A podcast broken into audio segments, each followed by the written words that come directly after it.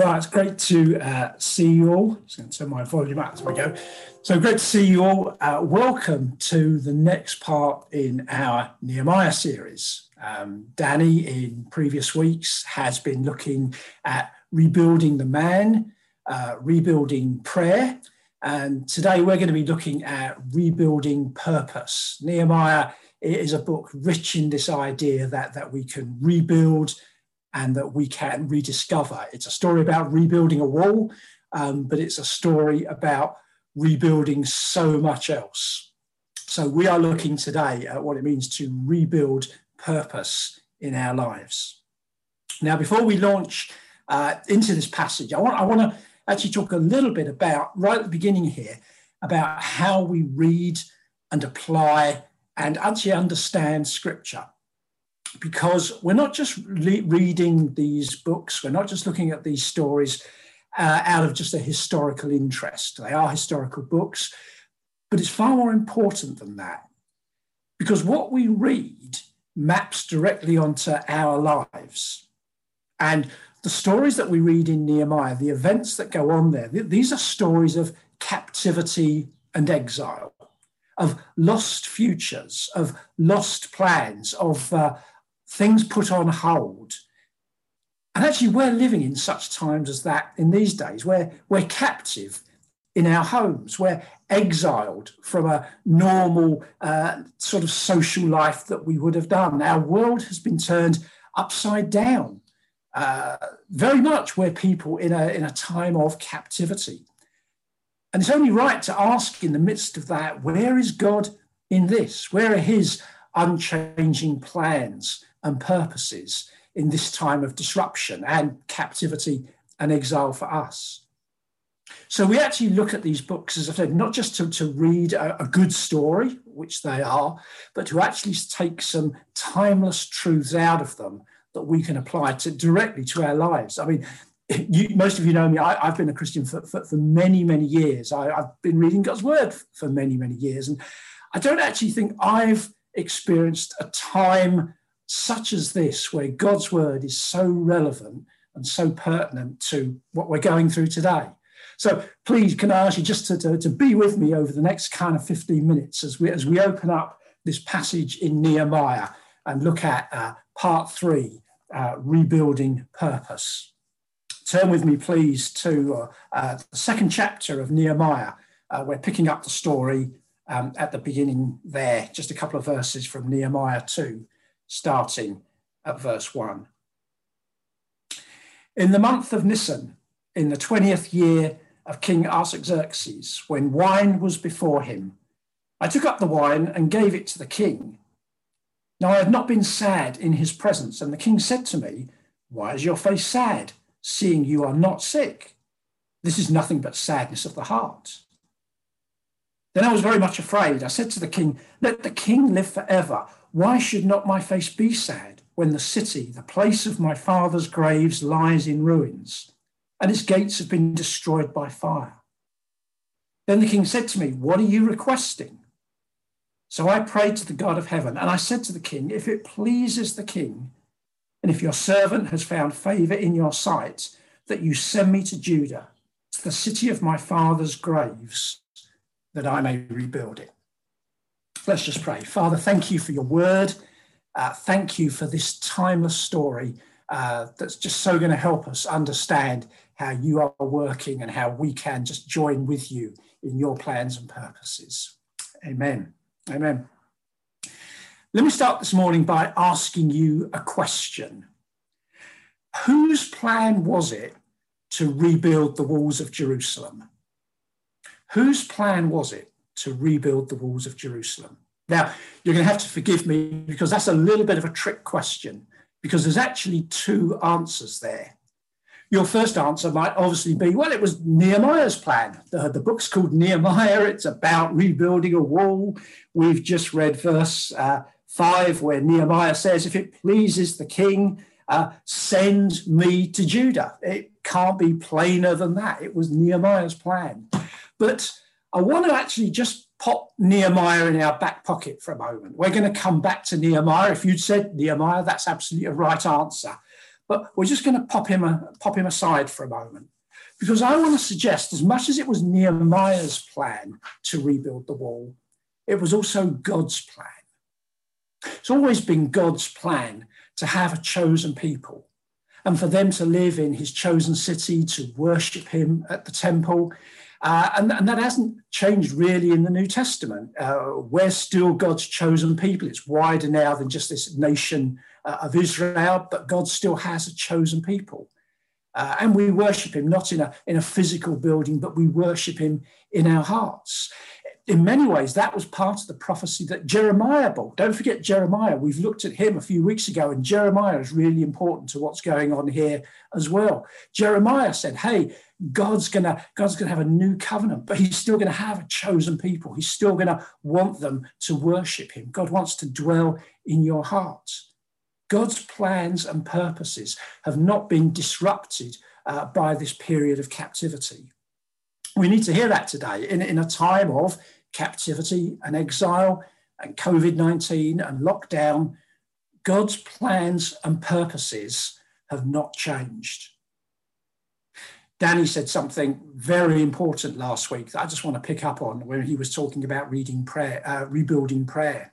Uh, he said last week, he said, before we find our purpose, God has to do something in our hearts before we find our purpose, God has to do something in our hearts. And I want to actually explore that idea a little bit more. Before we find our purpose, God has to speak into our hearts. Now, uh, I want to explore this idea. Uh, you're going to have to indulge me just a little bit because not everybody is a dates and, and history kind of person. But I do want to explain a little bit about what's going on here in this story of Nehemiah. And hopefully, we will have a diagram that's going to help me do that. That's got a few dates on here. So go with me on this because the story here, and it's important to, to map out this story, the story breaks it down into two parts. We're talking of conquest.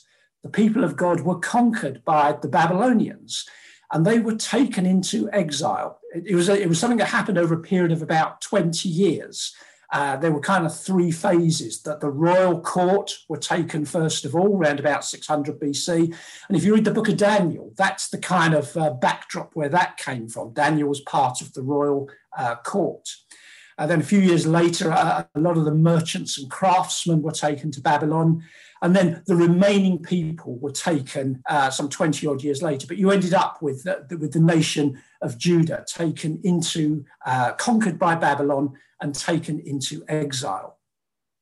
Um, and it's, it's, important in our story because Jeremiah, don't forget Jeremiah, he was the one that said this is going to happen. Uh, interestingly enough, Jeremiah comes before Nehemiah, but if you look in your, in your Bible, um, Nehemiah, the book, comes first and Jeremiah comes uh, later. Chronologically, the Bible doesn't always run in the same order, but you had Jeremiah, whose backdrop was this period of conquest. And he said, Hey, this is going to happen. And the false prophets of the time, they first of all, they said, no, no, no, we're not going to get conquered. We're not going to be taken to Babylon. And then when it happened, they said, yeah, but it'll only be for a short while and then we'll be back in the land. And remember, Jeremiah, he brought this really important word that said, no, you're going to be here for a period of time. Uh, he said, settle down in the land, marry, have children, build houses, plant crops. You're not coming back quickly. And again, that's a word that we, we kind of need to hear. You know, I, I don't expect for one moment that we're going to be in our exile and conquest and captivity for uh, 70 years. But, but let's be honest, this pandemic has kind of taken us all a little bit, uh, uh, or it's lasted a little bit longer than we would expect. You know, I think back to March and April where um, uh, it was a novelty, the fun of um, not having to commute to work, the, uh, the, the, better working environment of being able to work from home to, to spend some more time with Valentina. That was great. That was really enjoyable. And, and that hasn't changed. That's the same now. I enjoy not having to commute. I enjoy from working uh, from home. But something of that initial novelty, that, that initial fun, if I could use that word, has kind of drained a bit. And I think we all find as the days are getting shorter, as the, the weather's getting colder, as we're facing maybe more restrictions, uh, the idea that this will be over quickly is kind of, or not going to be over quickly, is kind of settling a little bit on us. You know, we need a Jeremiah word that says, no, hang on, this, this new social order, this will be around for just a little bit longer than you might have thought, first expected. But Jeremiah said, hey, but you are going to come back after 70 years. And after 70 years, yeah, they did come back. The prophecy came true.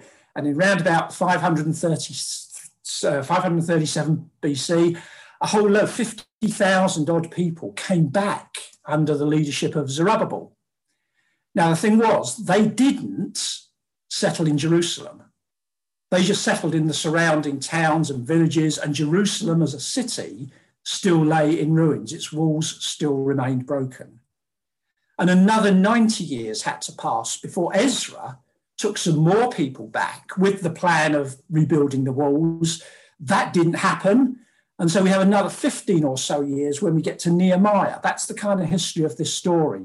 Uh, and he hears, and that's why he was so upset. He hears that, hey, the walls are still not built, the gates have still been destroyed by fire. Now, why this diagram? Why am I going on and on about this? Well, here's the point. Here's the point of this. My grandmother was born in Denmark. She emigrated to this country when she was a little girl, round about the, the sort of late 1890s, round about the turn of the last century. That actually makes me one quarter Danish. Me, born and bred in South London, never been north of the Watford Gap, uh, Londoner, Briton through and through. I'm one quarter Danish. Now, I don't know if Copenhagen, the, the city of Denmark, has got city walls. I really don't care if they're intact or broken down. I am not, the, to be perfectly honest, you're not the least bit interested in what goes on in Denmark. It's not my land. It's not the land of my father's graves. But in one sense, it is, because my grandmother was Danish. It's only taken two, three generations for me to be totally separated from that country. No more than 70 years. Nehemiah is separated from the land of the graves of his fathers by 175 years. He's Babylonian. His parents were born in Babylon. His grandparents were born in Babylon. His great grandparents were born in Babylon. His great great grandparents were born in Babylon. He serves the king of Babylon. He lives in Susa, the city of Babylon. Nehemiah is a Babylonian. Yet the word of God comes to him, and God's purpose breaks in, and God gives him a heart to restore the walls of Jerusalem across 175 years, across six or seven generations, God speaks into this Babylonian and says, Go and rebuild Jerusalem. I think that's so important. I think that's so important. Thanks for kind of bearing with me on, that diagram. But do you see how, how God's purpose comes across the, the time and he fills Nehemiah with this great desire that's over and above what we would naturally expect Nehemiah to have as a vision and a plan and a purpose. And God's doing that in these days. That's why this is such an exciting and such a relevant uh, word. Uh, we're still fresh from sending uh, Richard and Rachel to Banbury. God calling them to different areas, to cities that they had not thought of before. God's doing that with other folks, even now, as, as we watch this on Zoom, planting places and locations in people's hearts. It's not just uh, geographical moves.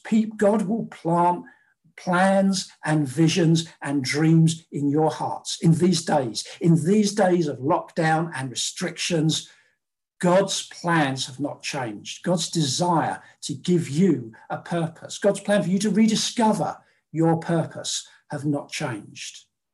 God has got great plans and purposes for you.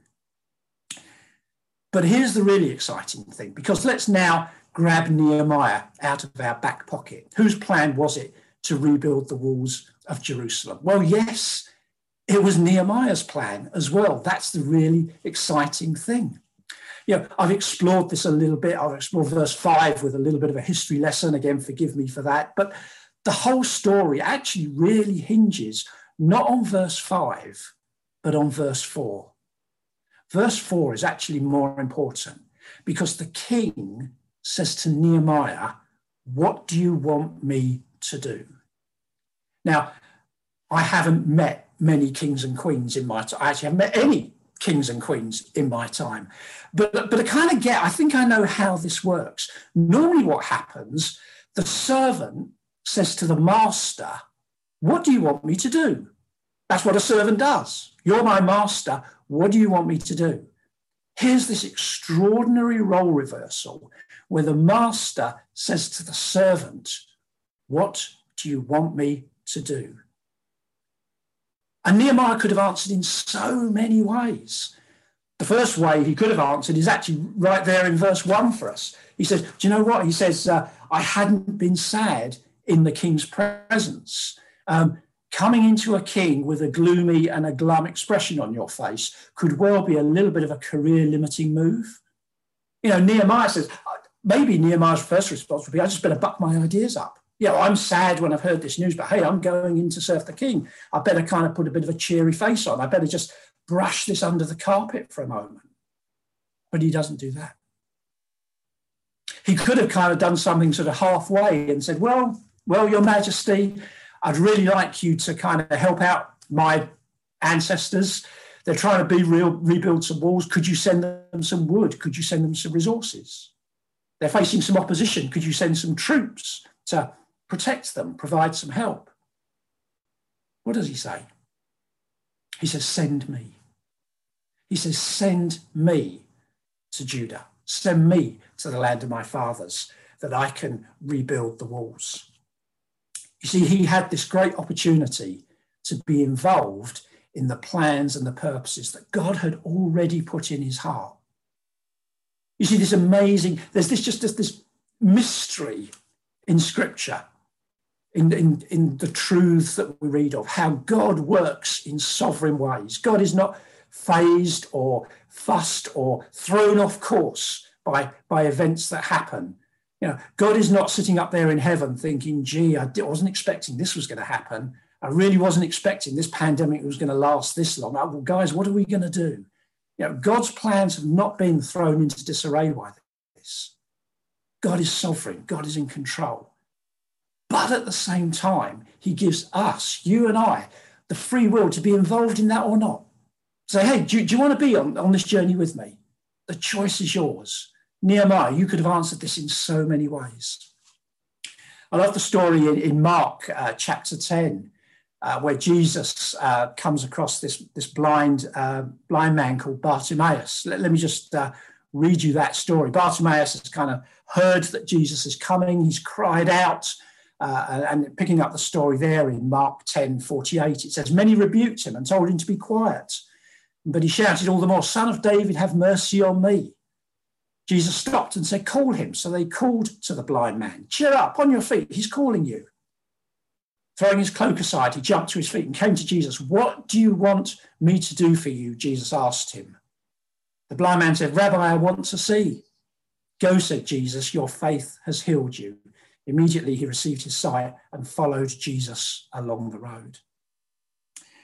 I, I can well imagine in that story when, when Jesus says to blind Bartimaeus, uh, What do you want me to do?